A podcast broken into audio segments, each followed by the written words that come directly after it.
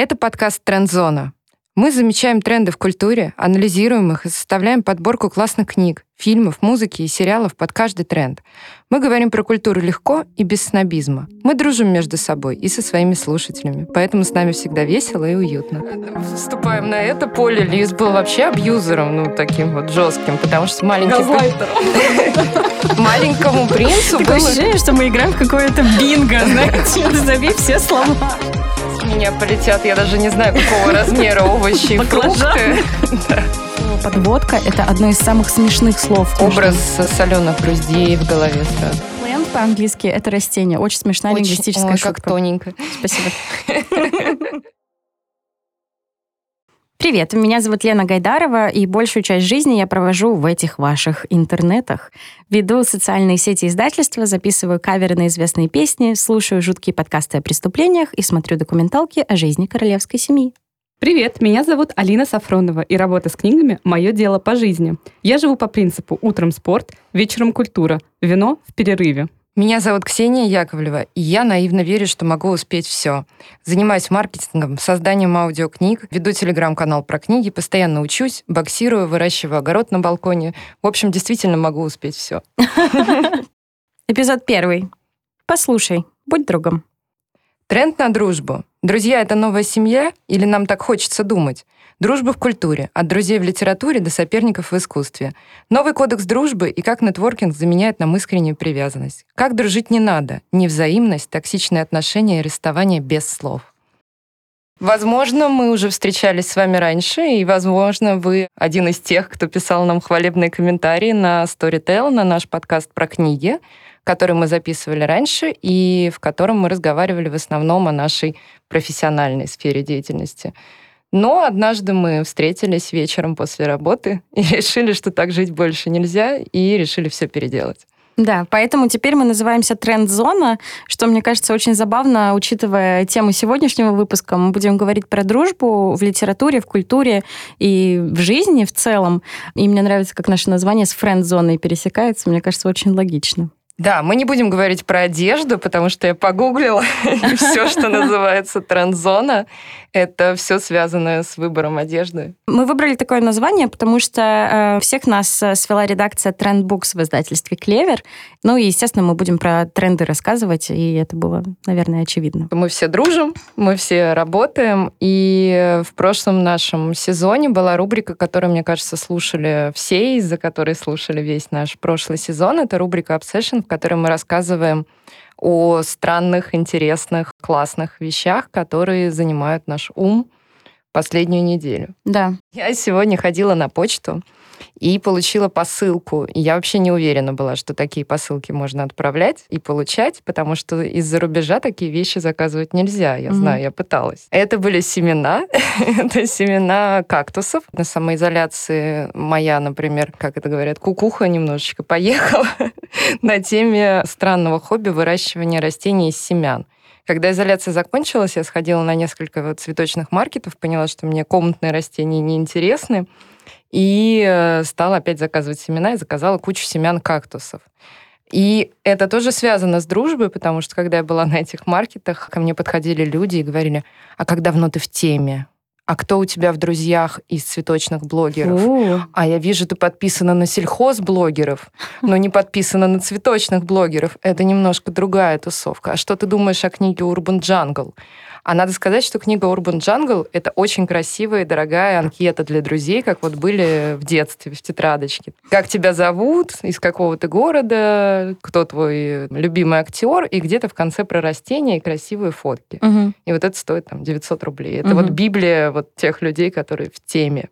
И я подумала, что, наверное, я не совсем в теме, потому что я дружу с растениями, но не хочу вливаться в это сообщество. Но ты начала дружить с растениями, чтобы уйти подальше от людей. Да, вот такая у меня получается история. Почему мой обсессион — это горшки, семена. Муж очень боится, что однажды он придет и не сможет пройти мимо этих горшков, потому что места на подоконниках уже нет. Я заказываю какие-то фитолампы, грабли, удобрения, и это занимает все мои мысли последние недели. Как ты себя идентифицируешь? Ты садовод или балконовод? Кто ты? Как тебя называть? Не знаю. Подумай об этом. Я расскажешь нам в конце выпуска. Я подумаю об этом и расскажу потом. Да. Интрига. Алина, а у тебя какой обсессион? Ой, мой обсессион связан с важным событием, которое случилось на этой неделе. Мы с моим молодым человеком купили квартиру для его родителей. Ого! Ну, купили, конечно, родители, а мы просто выбрали. И это было достаточно забавно, потому что квартира нас нашла сама. Мы приехали смотреть одну старую сталинку на Красноказарменную улицу, это район Лефортово. Посмотрели ее, не могу сказать, чтобы бабушкин ремонт нас сильно впечатлил, поэтому мы решили пройтись и прогуляться по району, посмотреть, что там есть. А это действительно уникальное место, потому что это старая Москва, с одной стороны, и это не центр, но это очень близко. Это буквально 3 станции до Третьяковки и 2 станции до Таганки. При этом район не обжитой в плане каких-то кафешек, ресторанчиков. Там, кроме Тараса Бульбы, по сути, ничего нет. Зато есть очень много старых домов, которые отданы под коммуналки, в которых живут военные. Очень тихо, очень зелено, много университетов, какие-то старые заброшенные заводы, невероятная эклектика. И мы, наблюдая за всем этим, наткнулись на новый ЖК. ЖК называется Лефортово парк. Нам он безумно понравился, очень такой нью-йоркский, с какой-то большой зеленой зоной, с местом для занятия спорта, с детской площадкой. И таким образом квартира нас действительно нашла. Мы буквально вот за несколько дней все оформили. И я обратила внимание, что в этом ЖК в основном живут люди молодые. Конечно, не знаю, насколько это понравится родителям моего молодого человека, но у нас все-таки есть надежда, что они так и останутся в Питере. А мы, может быть, когда-нибудь, если въедем в эту квартиру, заведем новых друзей-соседей. Вот такой мой обсессион на этой неделе. Ты так рассказывала, что мне самой захотелось туда переехать. Я вчера там заблудилась, поэтому я хорошо понимаю, о чем ты говоришь. Я не могла найти нужный мне адрес 1,5 часа и обошла все эти промзоны. Кстати, такой удивительный момент. Почему-то у меня кармическая связь с районом Авиамоторной. Я работала там 8 лет в издательстве, потом решила менять работу, нашла работу в IT-компании, она тоже оказалась на Авиамоторной. И теперь эта квартира находится на соседней улице от последнего места работы. Как так, я не знаю. Тебе нужно пройти такой тест, он очень популярен в ТикТоке. Не забываем, да, что я в соцсетях всегда сижу, я все могу ассоциировать с социальными сетями. В общем, есть какое-то видео, которое погружает тебя в некий а-ля транс. Ты видишь такой недосон, и в этом недосне тебе приходят образы, кто ты была в прошлой жизни. Конечно, весь ТикТок был аристократами, видимо, все, кто не сидят в ТикТоке, были плебеями, потому что больше места для аристократства не осталось, мне кажется. Уже все прошли просто, все были французами и аристократами. Судя по этому тесту, я явно была рабочим на одном из заводов. Ну вот видишь, можно теперь уже даже не проходить, просто почувствовать кармическую связь. Мой обсессион, наверное, последних даже 2 недель, не знаю почему, это «Принцесса Диана». И мне всегда интересна история королевской семьи. Я вот об этом даже сказала в самом начале. Я очень люблю сериал «Корона», горячо рекомендую всем, кто любит исторические сериалы, всем, кто любит просто узнавать про какую-то современную историю, которая разворачивается, пока мы живем. И здесь случайно я наткнулась на Netflix на документальный фильм про жизнь принцессы Дианы, жизнь и смерть, в 2 частях, с огромным удовольствием просто его посмотрела. Вот как у тебя связь с Лефортово, у меня такая же кармическая связь с принцессой Дианой, потому что я помню, что в детстве я, несмотря на то, что я жила в Магадане, на Дальнем Севере, и вообще я была очень далека от того, чтобы хоть что-то знать, очень любила вот листать всякие журналы, в которых часто фотографии принцессы Дианы тоже появлялись. И поэтому, возможно, каким-то образом, может быть, не в этой жизни, но где-то там далеко наши души с принцессой Дианой были связаны. Вот. Так что как-то про кармическую связь мы пошли. У тебя, видимо, кармическая связь с... цветами. Поэтому я, кстати, очень жду следующий сезон сериала «Корона», потому что они как раз подошли к тому моменту, когда появляется принцесса Диана. Они сделали, как обычно, просто невероятный кастинг, и девушка очень похожа. Ну, то есть они рассказывали про то, что когда она впервые зашла на съемочную площадку в костюме с макияжем, в образе, все затихли, потому что она была настолько похожа, что у всех побежали мурашки. И вот я сейчас об этом говорю, у меня бегут мурашки, очень хочется поскорее посмотреть. Не помню, к сожалению, когда у них премьера нового сезона, но да, горячо советую. Если кто-то не видел и вам это интересно, то посмотрите, у вас как раз есть время.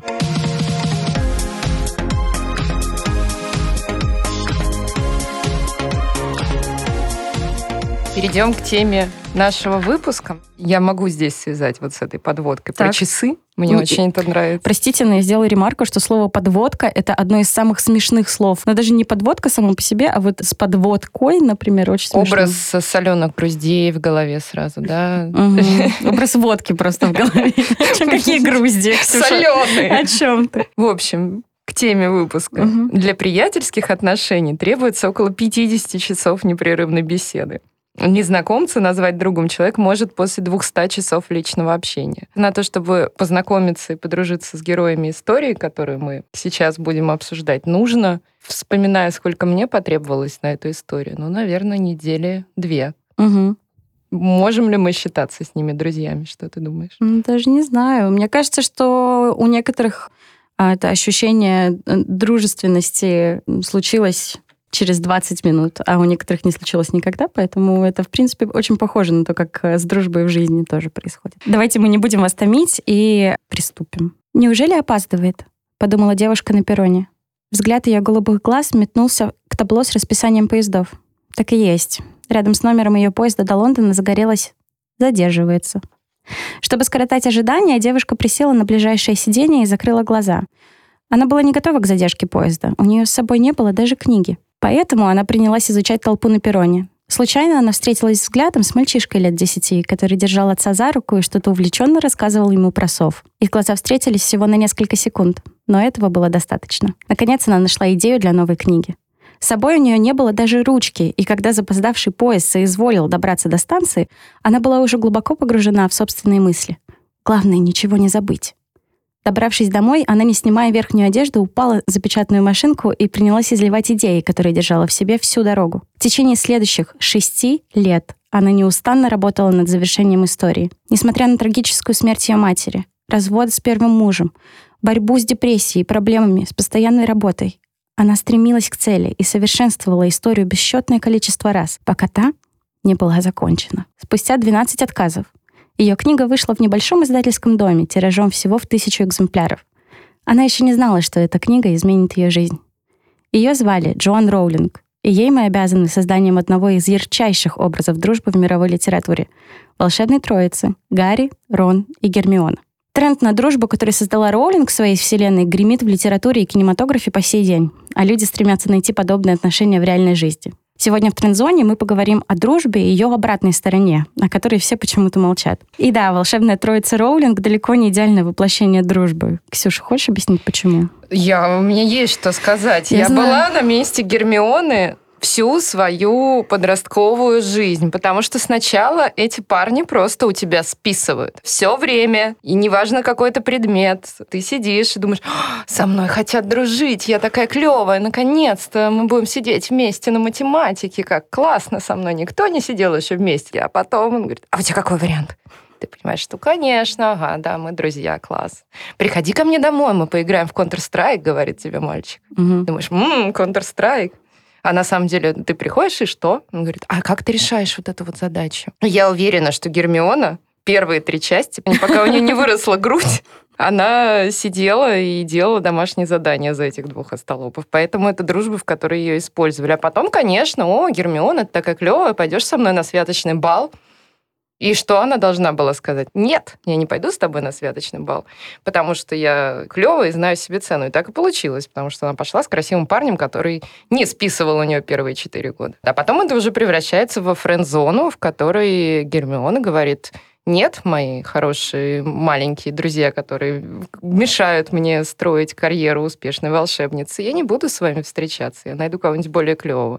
Поэтому, когда в конце она остается с Роном, для меня это шок, потому что, Гермиона, камон, какой Рон, ты чё, мать, ты будешь всю жизнь за ним домашнее задание делать. Вау, у тебя действительно болит. Меня бомбит просто. Нужно было выговориться просто. Я видела то ли какой-то фанфик, то ли какую-то историю, настоящие фанаты Гарри Поттера, наверное, сейчас будут слушать наш подкаст просто с ручкой и за клавиатурой, и потом порвут меня в комментариях, я этого и хочу. В общем, классный фанфик, где все написано от лица Гермионы, она там главный герой, она все решает, она учится в коктеврах, экране, ей наплевать вообще на Гарри и Рона, она с ним не дружит, и она потом становится министром магии. Угу, это прекрасно. Но вот этот тройничок слэш-френдзона, в которую ты отнесла Гарри, Рона и Гермиона, довольно часто встречается в произведениях литературы и в кинематографе тоже. Я считаю, например, сейчас в меня полетят уже помидоры, наверное.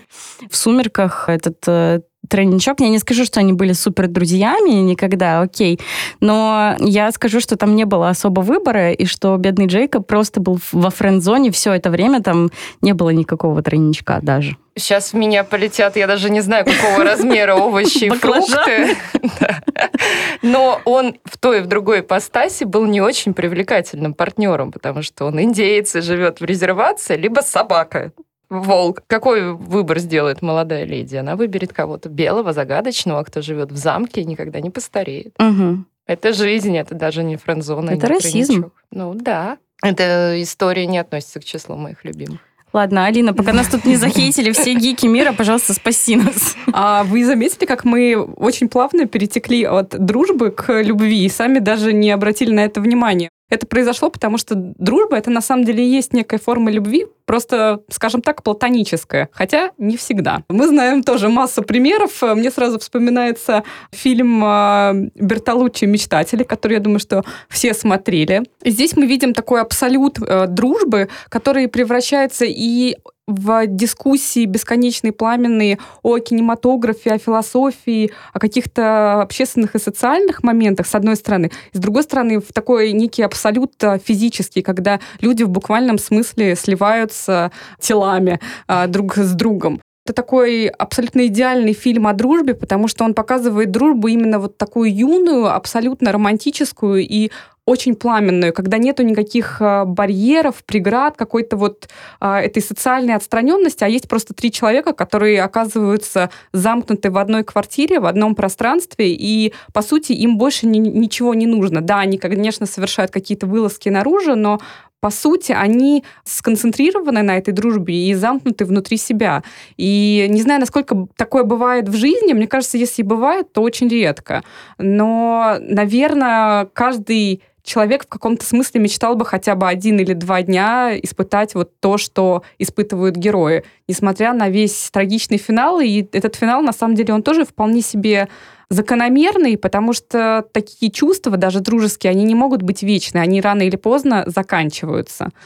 Такая дружба, как показано в фильме «Мечтатели», она возможна только в молодости, в юности совсем, потому что ты думаешь, что будешь жить вечно, и нет понятия того, что взрослые, серьезные люди с работы говорят, что ты теряешь время, то есть посвятить себя полностью там, другим людям, не выходить из дома, только растворяться в другом человеке, это получается искренне и с таким счастьем лет до 20. Потом все становится слишком сложно просто в жизни. Потом, и мы об этом тоже поговорим, люди дружат для чего-то. То есть если дружба зарождается уже, когда люди взрослые, у нее все равно есть первопричина, угу. Я думаю. Угу.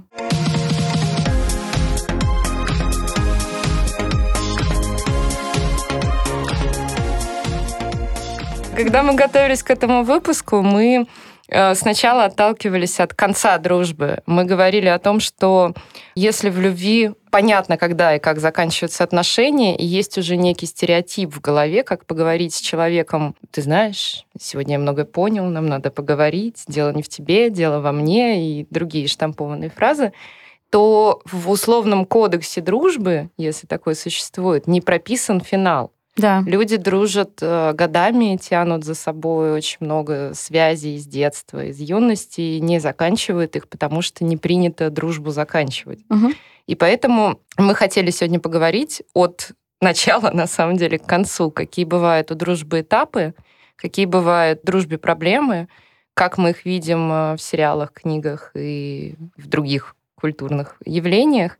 И что с этим будет дальше? Да, и как правильно заканчивать дружбу тоже, потому что Это очень важный момент и отчасти тоже такой стресс, да, то есть если мы говорим о том, что отношения между людьми романтические, они имеют какие-то границы, да, имеют какие-то правила, так скажем, то дружба может быть настолько разной и между разными людьми из разных сословий, разного возраста, из разных стран, которые, может быть, даже не говорят на одном языке, да, то вот у дружбы нет такого финала и нет каких-то правил, которым она подчиняется, и за счет этого как-то все закрывают глаза, да, на то, что мы потом идем к психотерапевту и рассказываем, что, а вот знаете, вот моя подруга сегодня мне такое сказала, или там наоборот, знаете, вот мы как-то охладели с подругой друг к другу.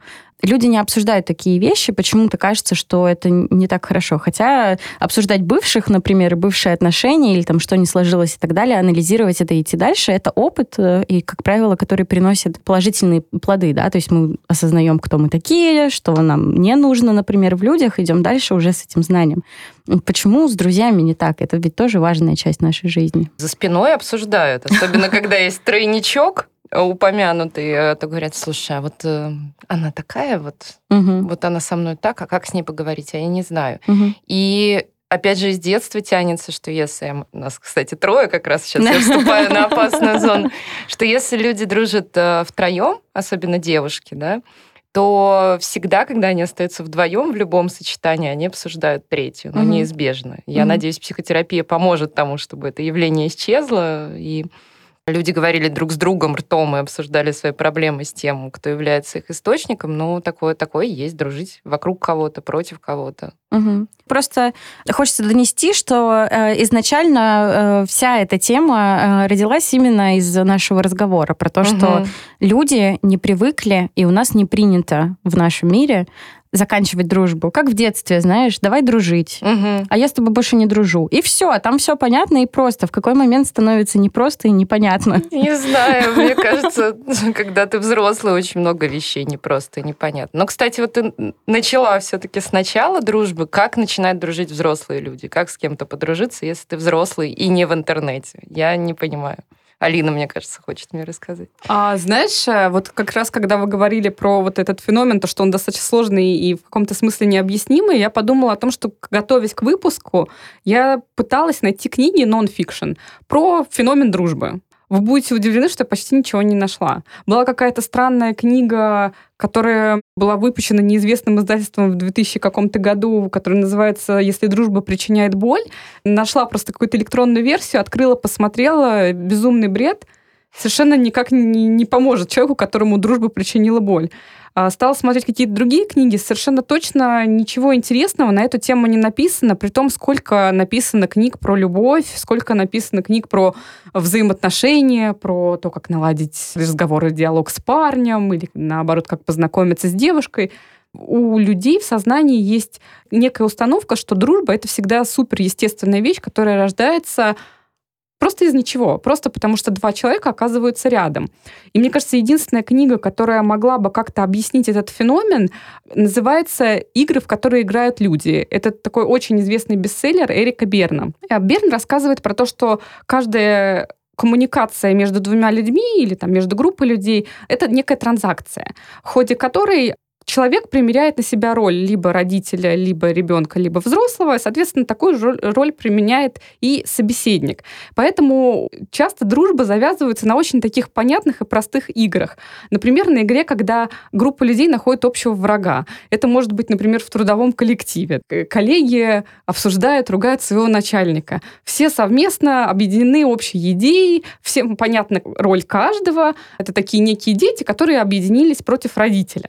Или, например, дружба, у меня такая проблема, а почему бы тебе не сделать то-то, то-то? Здесь один человек выступает в роли такого ребенка, который постоянно жалуется на свою жизнь, или там, на свое здоровье, или на то, что у него там, не знаю, волосы выпадают, ногти ломаются, и вообще там человек набрал лишний вес. А подруги этой девушки начинают советовать, а почему бы тебе не... сдать анализы, почему бы тебе не заняться спортом, почему бы тебе не принять витамины. И тут девушка как бы получает нужное внимание, собственно, зачем она и вообще отправила этот импульс и посыл. И таким образом вот люди играют в некие абсолютно социально понятные игры, и, в общем-то, так и зарождается и формируется дружба. Но я думаю, что когда мы говорим про более глубокое чувство дружбы, это все-таки всегда нечто большее. Это может быть и какой-то процесс на уровне химии, на уровне того, как мы воспринимаем визуально человека, его тембр голоса, его запах, ну, как с сексуальным партнером условно, и на уровне наших каких-то духовных интересов, и на уровне того, что нам действительно друг дает. Когда он как раз там может выступать по отношению к нам как родитель и давать какие-то новые знания или, например, советы, которые действительно нас наставляют и ведут по жизни. Вот как-то так. Да, интересно. Ты пока говорила, я подумала о том, что дружба — это не только процесс, который мы считаем естественным, но и нечто, что мы считаем неприкосновенным. То есть он настолько неприкосновенный в нашем сознании, что мы даже не думаем написать об этом книги, да, о феномене дружбы, например. И единственное, за что можно в дружбе зацепиться, это какая-то токсичность, да, то есть если это приносит тебе боль, как расстаться с друзьями. Вот я нашла прекрасную статью на Wonderzine. Wonderzine, спасибо, что вы про это написали. Я зачитаю немножко пункты чуть-чуть попозже, когда до этого дела дойдет. Но да, сам факт, любовь — это нечто такое более осязаемое, что ли, да, в нашем понятии. У меня вопрос к вам. Первая ассоциация. Друзья в литературе. Поехали. Я эту ассоциацию не написала, когда мы готовились, но когда думаю об этом, друзья в литературе — это Том Сойер и Гекльберри Финн для меня. Угу. Почему? Когда я думаю о дружбе, я думаю о чем-то из детства. Угу. И для меня это такой пример настоящей детской дружбы, в которой есть и шалости, и дружба ради того, чтобы приятно провести время, и какая-то поддержка, и в каком-то смысле неравенство, и взросление совместное. И для меня вот это такой самый яркий пример, потому что они через все это проходят. Я сразу вспомнила, что когда мы первый раз это обсуждали, я назвала мушкетеров. Угу. Для меня вот эта дружба — это такой задорный дух постоянной поддержки и некой борьбы совместной, которая объединяет людей. А моя первая ассоциация — это Шерлок Холмс и доктор Ватсон. И за счет того, что они довольно разные люди, но то, как они нашли поддержку тоже в друг друге, и то, как они отправляются навстречу приключениям, но уже исходя из опыта, да, применяя каждый свой опыт и каждый будучи полезным друг другу. Мне кажется, что это о многом говорит в плане того, как мы воспринимаем дружбу тоже. Наша ассоциация, возможно, откладывает какой-то отпечаток на то, что мы ищем в друзьях. Кстати, к слушателям тоже хочется обратиться. Напишите, какая у вас первая ассоциация, когда мы говорим «дружба в литературе», вот, «друзья литературные».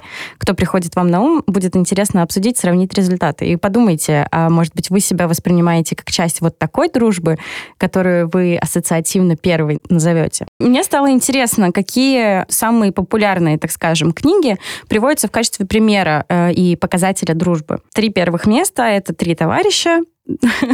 Хочется пошутить про братьев и сестер Эрих Мария Ремарк, но я не буду. Мы знаем, кто это, не переживайте. А вы знаете, кто это? Ладно. Итак, «Три товарища», «Гарри Поттер» и «Маленький принц». И вот у меня здесь вопросы начинаются. У меня очень много вопросов, потому что у «Маленького принца» одним из друзей был лис, а другим другом была Роза. Роза не была другом, она была любовным интересом, но платоническим. Ну, в прямом смысле такое... слова, потому что plant по-английски — это растение. Очень смешная лингвистическая шутка. Как тоненько. Спасибо. Хорошо, тогда у него был один друг и один plant interest. Plant interest. Да, и причем тут дружба. Ну, то есть там... Я не понимаю. Там зависимые отношения были с не самым счастливым концом. Окей. Гарри Поттера мы уже обсудили. Это тройничок /френдзона. Если помидоры остались, можете кидать дальше. И «Три товарища». Давайте вот про «Трех товарищей» поговорим. Это тоже тройничок /френдзона, потому что там в какой-то момент, да простит меня померший уже Эрих Мария Ремарк, но у меня все его книги в голове, кроме «Черного обелиска», который я считаю лучшей, слились абсолютно в одну, что мужчины все сидят и пьют кальвадос, а где-то в санатории умирает какая-то чахоточная женщина. Вот. И 2 из них в нее влюблены, и она не влюблена ни в кого. Потом на пороге смерти она скажет: а, на самом деле я любила только тебя. И эти 2 друзей обнимутся, а так как она уже померла, то их дружба продолжится, и им ничего не угрожает. Это «Три товарища», товарищ? Нет, это «Триумфальная арка», мне кажется. Я тоже как-то задумалась. «Триумфальная арка», «Три товарища», «Жизнь взаймы». Там гонки есть, поэтому она немножко отличается. Глубокое понимание литературы. Очень глубокое. Я не дофилолог, я так вижу. Но мне хотелось бы вернуться все-таки к «Маленькому принцу». Лис постоянно говорит фразу «Мы в ответе за тех, кого приручили». Так все-таки вы с этим согласны? Потому что Лис был манипулятором. Вообще, я думаю, что жизни. Вступаем на это поле. Лис был вообще абьюзером, ну, таким вот жестким, потому что маленький... Газлайтером. Маленький принц, он же хотел путешествовать, и он хотел быть один. Этот лис его сбил. Он к нему сам навязался и сам к нему прилип. Из-за него маленькому принцу было уже не так круто. Но лис как в жизни появляется и такой, типа, давай, решай мою проблему. Да. Кстати, в дружбе очень часто случается этот момент, когда мы принимаем за дружбу то, что дружба не является. И тогда возникают те самые пресловутые токсичные отношения, которые очень трудно распознать, потому что газлайтеры, манипуляторы, абьюзеры все-таки хорошо знают, за какие струны души нас дергать. Кстати, я сразу вспоминаю вообще свои подростковые годы, и я, наверное, была тем подростком из плохой компании.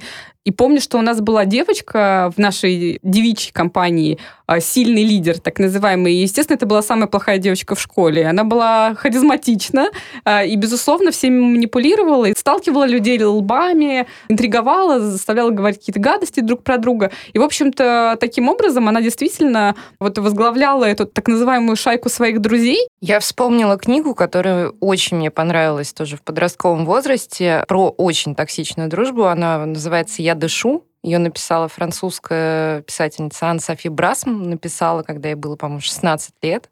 И она начинается с того, что там девушка, школьница, убивает свою лучшую подругу. И дальше объясняет, почему она это сделала. И вот то, о чем ты говоришь, это очень близко этой истории, потому что она была главной героиней очень забитой, тихой, она интересовалась книгами, писательством, и это не было популярно, с ней никто не дружил и не общался. Когда в школе появляется новенькая девочка, она как будто несет какой-то свет, она яркая, она интересная, и почему-то она выбирает в лучшие подружки в этой новой школе нашу героиню.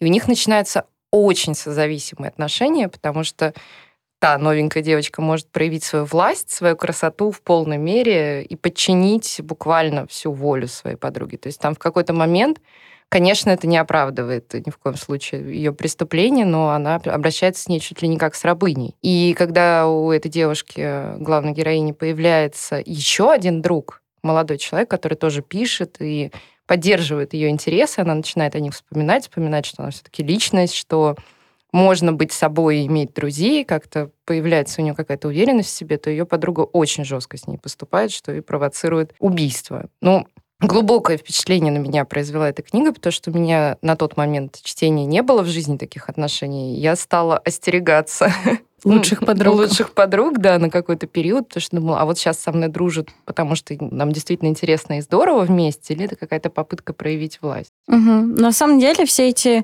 разговоры о том, существует ли женская дружба, наверное, начались давным-давно и будет продолжаться вечно, но что нельзя отрицать, так это то, что все эти отношения, какими бы они ни были, мотивируют людей, да, возможно, я не знаю, к сожалению, вообще впервые слышу имя этой французской писательницы, но, возможно, она писала из личного опыта, возможно, это просто ее фантазия туда понесла. Но многие представители культуры вдохновляются не сложившимися отношениями, и если речь идет о девушках, то, наверное, стоит вспомнить такой самый главный girl squad. Тейлор Свифт просто богиня сторителлинга, и я восхищена тем, как она вообще любое происходящее событие в своей жизни может прописать так, что это будет подано как история, может это зарифмовать, может наложить красивую музыку, сделать из этого суперхит. И вот одна из ее песен, Bad Blood, как раз случилась после того, как очень близкая ее подруга, так скажем, некрасиво поступила, или Тейлор некрасиво поступила, это мы можем вечность обсуждать. Но сам факт, что вот эта рана смотивировала ее на написание песни, которая стала, естественно, безумно популярной и дополнительно дала ей какие-то пиар-возможности, все снова о ней заговорили и так далее. Эта девочка из твоего романа могла подойти к ней и сказать: знаешь, я не хочу с тобой больше дружить, мне кажется, что наши отношения нездоровые, я желаю тебе всего самого лучшего, прощай. но она убила этого человека, потому что... Ну, если ты почитаешь эту книгу, которую какой-то человек из Украины поставил единицу и написал, я присылала этот комментарий, что я бы сжег эту книгу на ритуальном костре. Я обожаю плохие отзывы на книги, которые мне нравятся. Я тоже, кажется, об этом говорила, но ничего не могу с собой поделать. Захожу на LifeLip, наливаю бокальчик вина и читаю плохие отзывы на свои любимые книги. Действительно, она не видела другого выхода. То есть у нее особенно стоит учитывать особенности подростковой психологии. Это мы видим, когда вырастаем, варианты. У нас формируется так мозг. Лет до 17, это научно доказанный факт, наш мозг не видит большего количества решений, чем 2. Это правда. Типа сделать так или сделать так. То есть даже не допускается вариантов, что сделать так или ничего не делать. Угу. Это всегда черное или белое, да, или нет. Действовать или не действовать вот таким образом. Угу. Поэтому у нее был выбор там, стать ее рабыней пожизненно, условно говоря, любить ее. А я думала, типа, зарезать или застрелить. Ну, кстати. Я подумала, хорошо, что мы вообще живы сейчас. Она ее задушила. Спойлер. Да. И вспомнила еще я книжку, даже 4 книжки безумно популярные, «Неаполитанский квартет» Елены Ферранте. Вообще Ферранте вне «Неаполитанского квартета» безумно талантливая писательница. Ну, и «Квартет» тоже хороший, но другие ее книги, которые я читала после, это очень глубокие, очень тонкие вещи по уровню какого-то восприятия моего. Это как поздний Толстой, то есть та же Крейцерова соната. Она тоже пишет много о дружбе, о проблемах в браке, но это все какая-то тяжелая внутренняя психология, очень красиво ей расписано, я рекомендую. Но «Неаполитанский квартет», получается, она на 4 тома расписала заклятую женскую дружбу с момента детства, там, лет 7 и до старости. И это очень токсичные отношения. Девушки всю свою жизнь манипулировали друг другом, используя мужчин, деньги, работу, детей, родителей. И когда на это смотришь, думаешь, боже, ну типа они прожили жизнь, вот целую жизнь, в которой были еще какие-то другие вещи, но ставили во главу угла только это. То есть они пытались друг другу что-то доказать, там и в 80 лет, поступая как в 13. Для меня это какая-то такая боль, что люди проживают жизнь, вот копаясь в этом изо дня в день. Угу. И я хотела, наверное, вас спросить, как вы думаете, есть ли разница между мужской дружбой условной и женской дружбой? То есть можно ли представить такие отношения между двумя мужчинами, например? Знаешь, я отвечу на твой вопрос, как раз читаю книгу на эту тему. Она называется «Искусство соперничества», автор Себастьян Сми. Я ее, на самом деле, только начала, опять же, готовясь к нашему подкасту. И она как раз о мужской дружбе. Там рассматриваются 4 очень известных пары. Это Эдуард Мане и Эдгар Дега, Пикассо и Матисс, Поллок и Уильям де Кунинг, Люсьен Фрейд и Фрэнсис Бэкон. До этой пары я как раз еще и не дошла даже. И там как раз описывается то, как люди на протяжении достаточно долгого количества времени не просто дружили, они постоянно соперничали и находились в непрерывном диалоге в плане искусства. И это были очень разные отношения. Если мы говорим про Мане и Дега, например, то получилось так, что Дега был моложе на тот момент, когда они познакомились, и он в музее там что-то рисовал. А Мане уже на тот момент был достаточно известной личностью, он был прославленным художником и очень свободно себя чувствовал в своей роли. Он оказался в этом музее, дал Дега пару замечаний, и таким образом у них вот сформировалось такое отношение сначала, ну, некого наставника и ученика. Но потом, как только Дега стал формироваться уже как художник самостоятельно, они стали соперниками. И они, конечно, общались лично, они постоянно обращались к одним и тем же темам, и постоянно использовали различные способы друг друга подколоть. Вот такой мужской дружбе, которая закручивается вокруг творчества и вокруг какого-то искусства и высшей цели, она имеет такой плодотворный результат. А женская дружба, она удивительна, вот дружба соперничества, она удивительна тем, что она абсолютно неплодотворна, она высасывает огромное количество сил. В ее основе всегда зависть. И мне совершенно непонятно, почему вот женщины, например, просто живут в этих отношениях, зачем они это делают. Если мы говорим про женскую дружбу, очень важно, чтобы между подругами не было зависти. Это прям вот ключевой фактор, и я для себя оставляю рядом с собой только тех людей, от которых я не вижу зависти. Для меня это прям супер важно. Угу. Стихотворение будет. Кстати, я прочла это стихотворение в детской анкете «Дружбы», и это Валерий Брюсов, и кто его засунул в детскую анкету, я не знаю, но спасибо этому человеку. Там оно начиналось так, что не завидуй другу, если он богаче, если он красивее, если он умней. Пусть его успехи и его удачи у твоих сандалий не сотрут ремней. И мне кажется, это очень важная фраза, потому что у твоих сандалий не сотрут ремней, потому что нужно в любых отношениях, и любовных, и дружеских, помнить, куда ты идешь, откуда ты идешь и какой твой путь, а не повторять что-то за другим человеком не из своей мотивации. Опять же, вспоминаем Лиса, который просто вмешался и все сбил, все карты развалил. Злодей! Обожаю, на самом деле, маленького принца. Да простит меня экзюпериза за происходящее сегодня. Я вынуждена согласиться с вами. Я не смотрела никогда на Лиса с такой стороны, но он и абьюзер, манипулятор и газлайтер, да, окей. Возвращаясь к теме женской дружбы, да, сравнение женской и мужской, интересно просто, из примеров таких культурных, когда мы говорим про женскую дружбу, мне вспоминается «Секс в большом городе», например, где 4 абсолютно разные женщины, и у каждой какие-то свои интересы, то есть они не сталкиваются лбами, да, в погоне там за одним и тем же, грубо говоря. Может быть, в этом секрет какой-то гармоничной женской дружбы, отсутствие зависти и разные интересы, и разный вкус в мужчинах, как да-да-да. Это важно, но когда я смотрю «Секс в большом городе», я не воспринимаю их как живых людей, я воспринимаю их как персонажей, которые очень утрированы, потому что не бывает в чистом виде Кэрри, не бывает в чистом виде Саманты, не бывает в чистом виде Миранды и Шарлотты, к сожалению, тоже не бывает. Угу. Это все какие-то черты, доведенные до абсурда, их разделили на 4 женщин, чтобы проще показывать разные проблемы. То есть это, на мой взгляд, чисто сценарный ход. И то, что для многих девочек эти героини стали какой-то ролевой моделью, и даже мы с вами за кулисами обсуждаем, кто есть кто в творчестве, в «Сексе в большом городе». Это не очень, на мой взгляд, хорошее влияние этого сериала, потому что люди начинают развивать и доводить до абсурда одни свои черты, забывая о том, что они могут все. Можно и строить карьеру, и заниматься сексом, и быть богатой. Да. И это... Подумайте, на удаленке, наверное, можно, да, и так.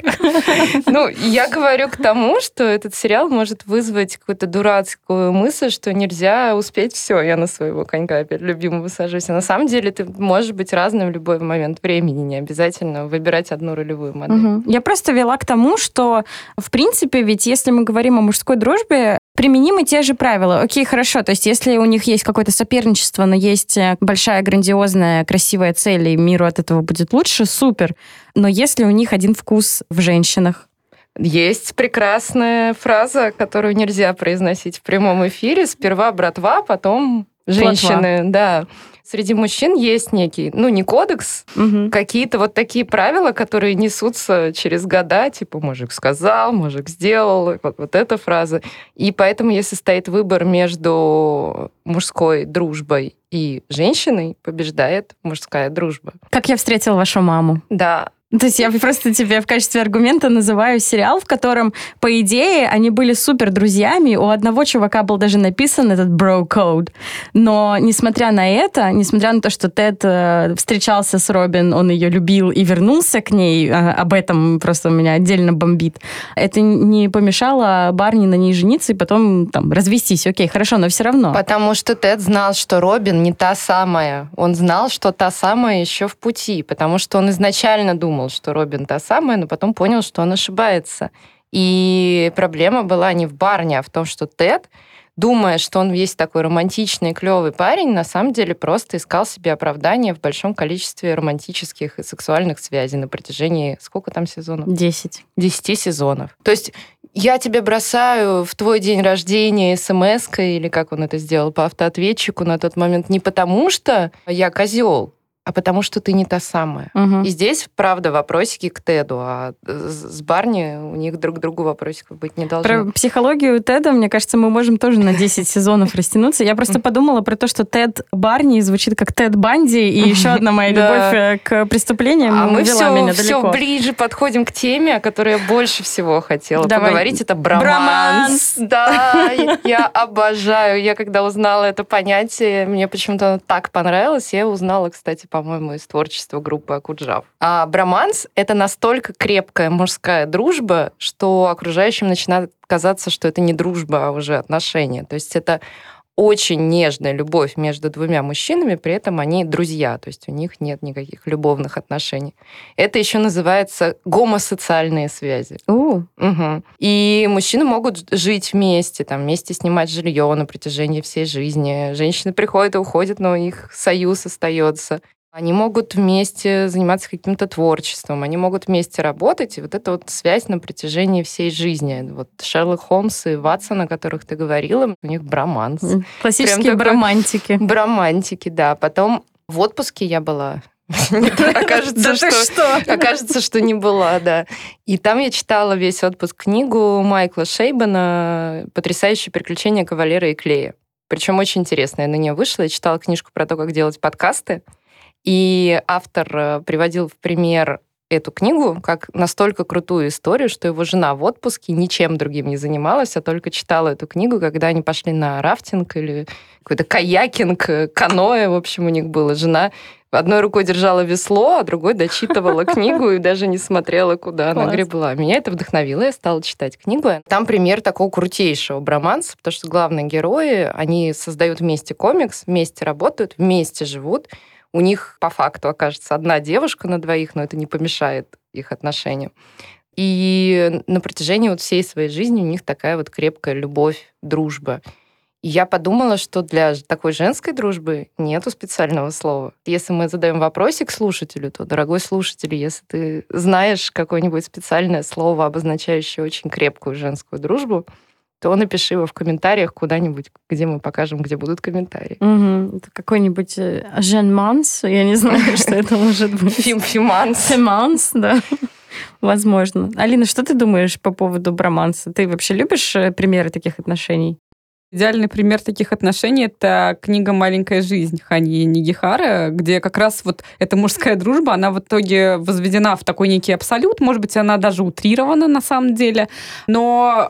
Как раз эта книга и стала одним из поводов подумать о том, что дружба становится новой семьей. Мы видим сейчас то, что люди все реже и реже заводят семьи, все реже и реже вступают в какие-то серьезные взаимоотношения. Действительно, как говорится, девушки приходят и уходят, а что-то там вечное остается. И это вечное оказывается дружба. Согласны ли вы с тем, что дружба — это, в общем-то, новая семья? У меня за последнее время немножко изменилось отношение к дружбе. Ну, то есть я всю жизнь жила, наверное, вот с таким понятием, что друг — это нечто как раз такое священное, неприкосновенное, и что если в романтических отношениях ты видишь проблемы, то нужно валить, а если в дружбе есть проблемы, то просто сложный период. И нужно, типа, потерпеть, переждать и так далее. Вот. Но через какое-то время, ну, как бы до меня дошло, что, в принципе, те же правила здесь действуют, что и в романтических отношениях, например. Но у меня есть масса примеров из жизни, даже если мы не будем там касаться литературы и кино, когда друзья действительно стали ближе, чем семья, людям, и оказали большую поддержку и помощь в какие-то моменты. Не обязательно что-то трагичное для этого должно происходить. На самом деле просто ощущение и понимание другого человека, наверное, это и есть семья. Ну, то есть говорят, что там родители не выбирают, да, но семью свою ты можешь выбрать по факту. За это любят люди вот этот тройничок из Гарри Поттера, что они считают, что они все такие одна большая веселая семья, но как бы семья там только Рон и Гермиона, а Гарри — это не особо семья, в общем.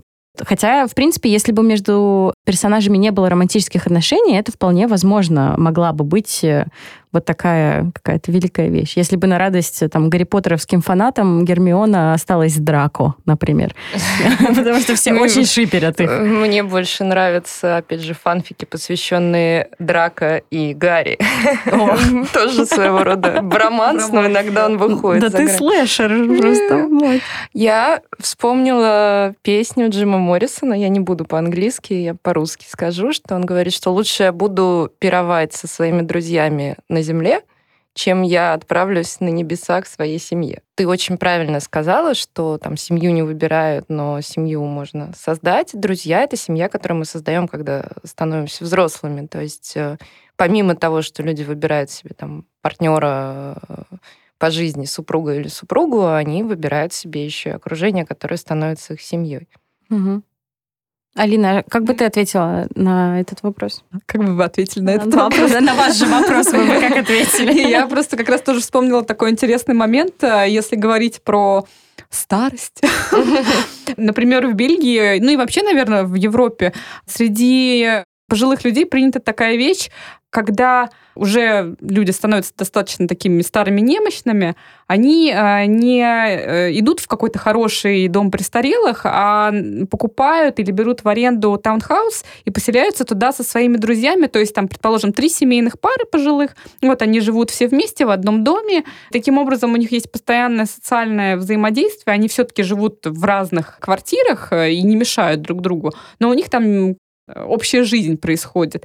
И это им позволяет, на самом деле, очень долго держаться вот в силах, держаться на плаву, что называется, и получать наслаждение от жизни даже в таком преклонном возрасте. Я не знаю, когда в России люди до этого дорастут, но я думаю, что люди нашего поколения такой вариант для своей старости вполне рассматривают. И не всегда обязательно быть со своими детьми. Многие сейчас выбирают, например, не иметь детей, и это вполне нормально, если у тебя есть хорошие, классные друзья, которые идут с тобой по жизни. Да, есть такой, опять же, грустный статистический факт, что у более чем 20% людей, которым больше 65 лет, вообще нет друзей.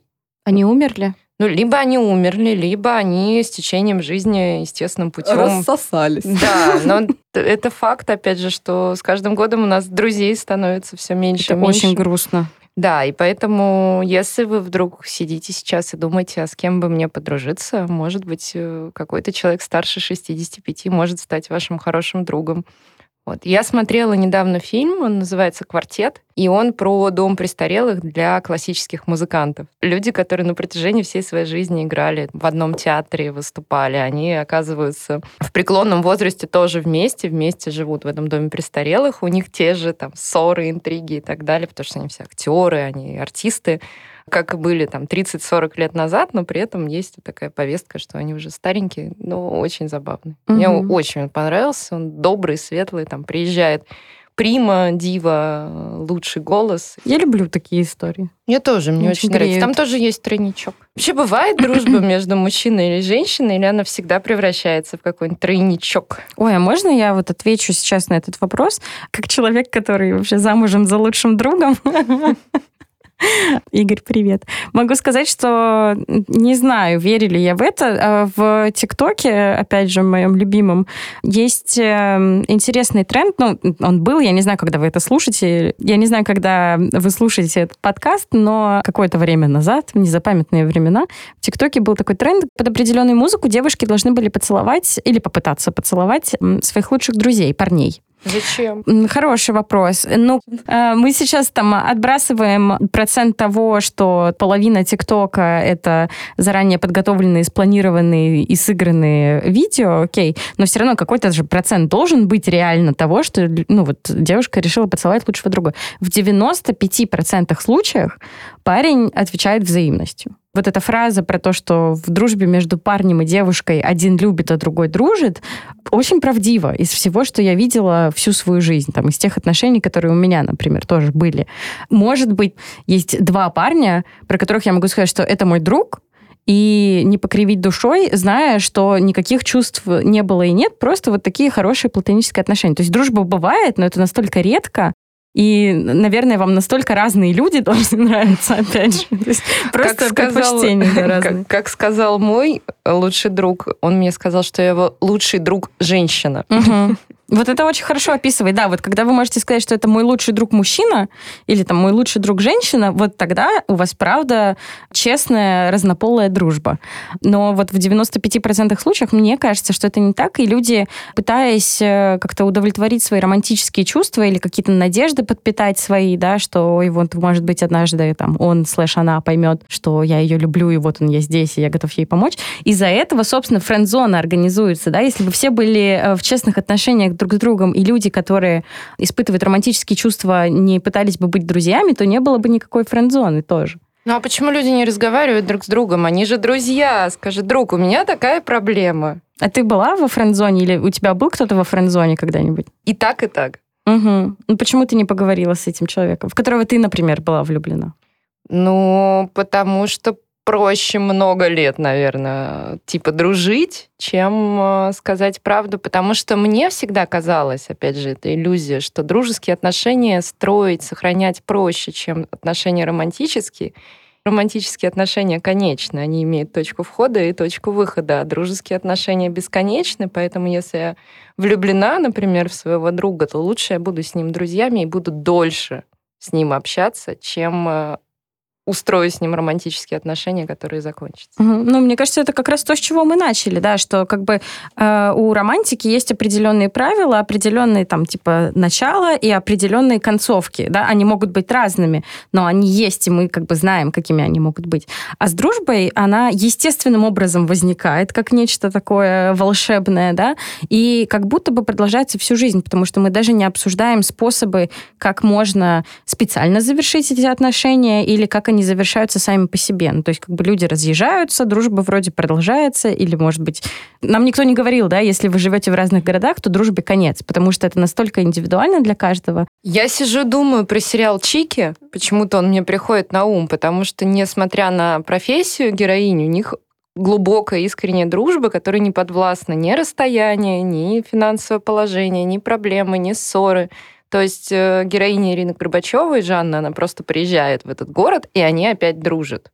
И если между ними происходят какие-то конфликты в процессе их общения, то они не хлопают дверью, а сохраняя вот эту взаимность, они приходят и говорят: да ты чё, мать, типа сама все это будешь тащить? Нет, даже если ты нас посылаешь, мы придем и будем тебе помогать, потому что мы тоже хотим открывать фитнес-клуб вместе с тобой. И когда я смотрела этот сериал, у меня было такое вот ощущение зависти к такой структуре отношений, потому что нам не дают предысторию, как они познакомились, и как они подружились, и почему именно они подружились, и почему вчетвером. Но когда мы наблюдаем за их отношениями, мы понимаем, что ну, вот здесь все естественно. Здесь максимально взаимная, прочная, естественная связь, и не надо ничего никому объяснять. Угу.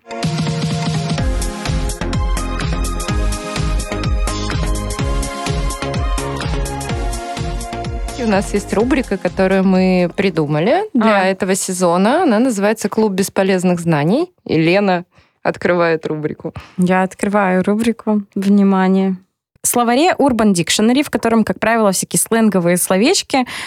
Кстати, если вы учите английский язык, очень рекомендую время от времени его почитывать. Там есть там, слово дня, например, и можете как раз вот такие бесполезные /полезные знания узнавать.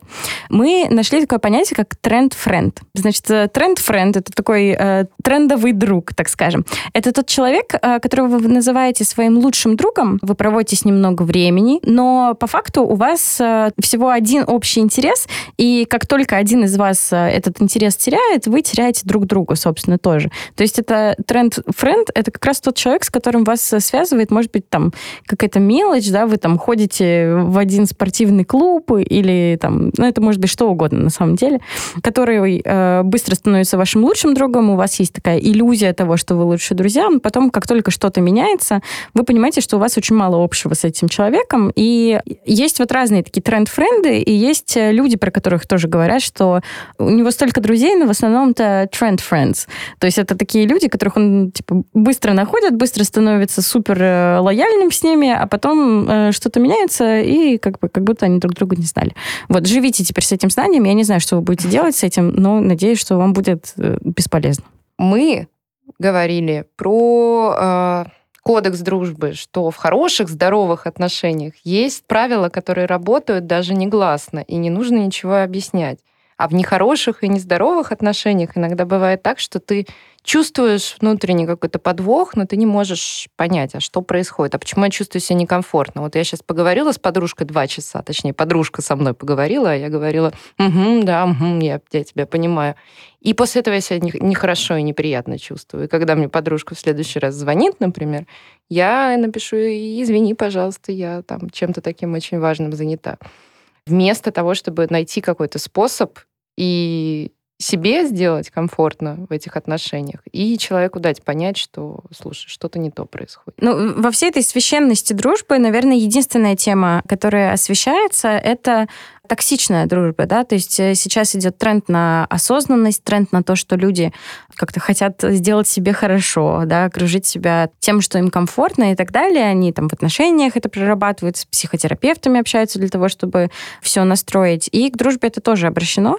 И слава богу, что хотя бы про это, да, мы говорим. Это часть отношений, которые тоже бывают, тоже существуют в разной степени там запущенности, так скажем.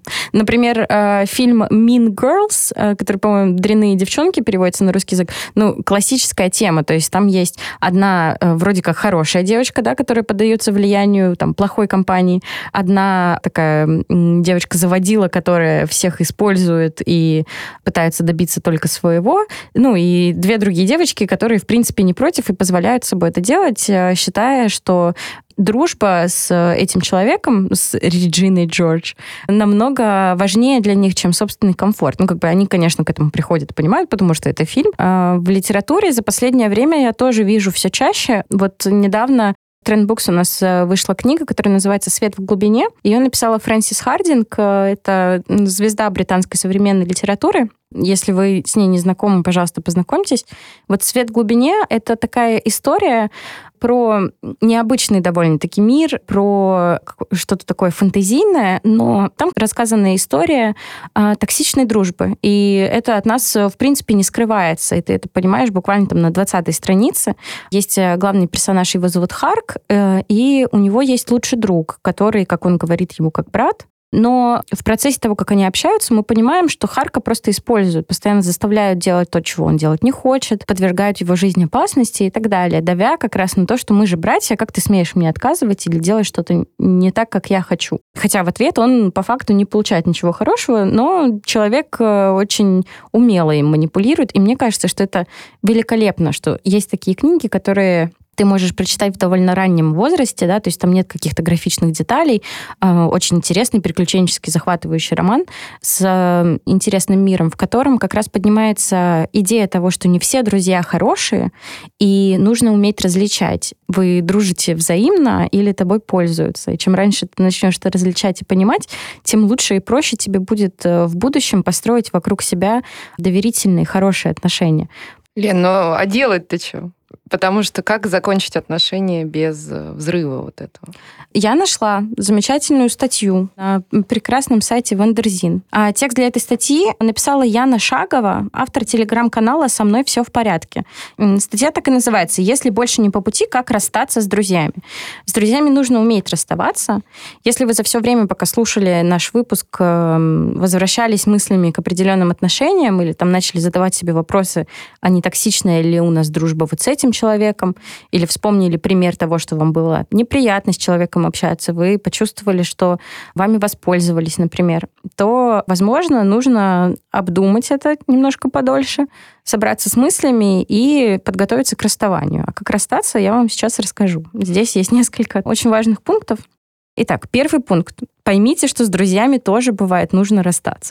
Если у вас расходятся пути, или вы чувствуете, что вам дискомфортно в отношениях, нужно просто поговорить с собой честно и принять, что с друзьями нужно расставаться. Иногда такое бывает, мы меняемся, у нас меняются жизни, мы можем пойти по разным путям, в этом ничего такого трагичного нет. Подумайте, давать ли второй шанс. Конечно, все отношения индивидуальные, никто не знает друга лучше, чем вы сами, и никто не знает вас лучше, чем вы сами. Поэтому постарайтесь как можно лучше прислушаться к тому, что вам говорит внутренний голос, и постарайтесь его услышать, не забывая там, отметать какие-то рациональные объяснения того, что вы дружите 800 лет.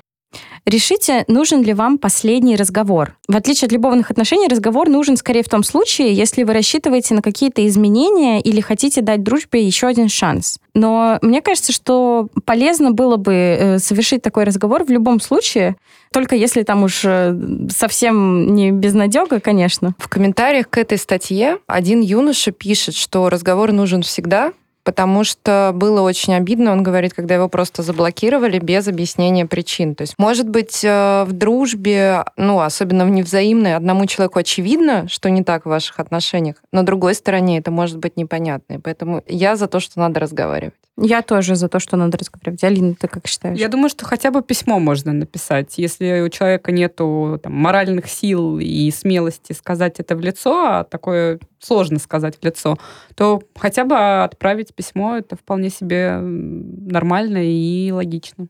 Так что 5 лет ваш друг поймет, что вы расстались, потому что Почта России наконец доставит. Нормально, ну, все с Почты России. Сова доставит. И последний пункт. Допустим, что вы поняли, нужно расстаться, решили не давать второй шанс, решили поговорить или там написали письмо и так далее, изложили какие-то пункты, которые вас не устраивают. Одна из самых главных вещей – позаботьтесь о собственных чувствах. То есть люди бывают разные, и реакции тоже бывают разные.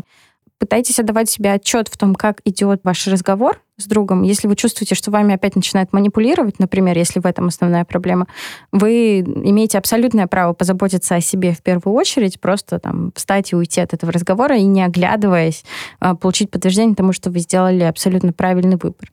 Жизнь – вещь непредсказуемая, но вы у себя одни, пожалуйста, заботьтесь о себе. Мы приближаемся к концу нашего первого эпизода нового сезона нашего подкаста с новым названием «Трендзона». И напоследок я хотела спросить у наших слушателей и у нас с вами, а дальше что будет с дружбой? Во что трансформируется дружба? То есть есть мнение, что дружбу заменит нетворкинг, но я лично думаю, что во многом дружбу заменит хороший психотерапевт, особенно с учетом того, что ты только что сказала. Как люди будут дружить дальше и во что дружба превратится? Рассказывайте, нам очень интересно. Я думаю, что дружба — это универсальная вещь, поэтому вряд ли что-то сильно изменится.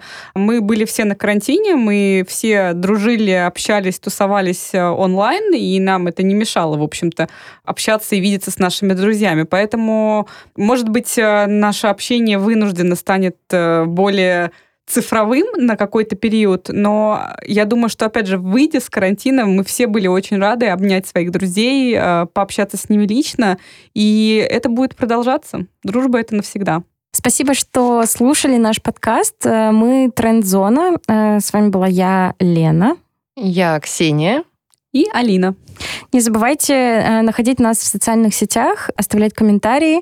И отдельное спасибо Storytel, с помощью которого мы вообще можем сидеть здесь и разговаривать с вами на интересные темы. Читайте хорошие книги, смотрите хорошие фильмы и будьте здоровы. Пока!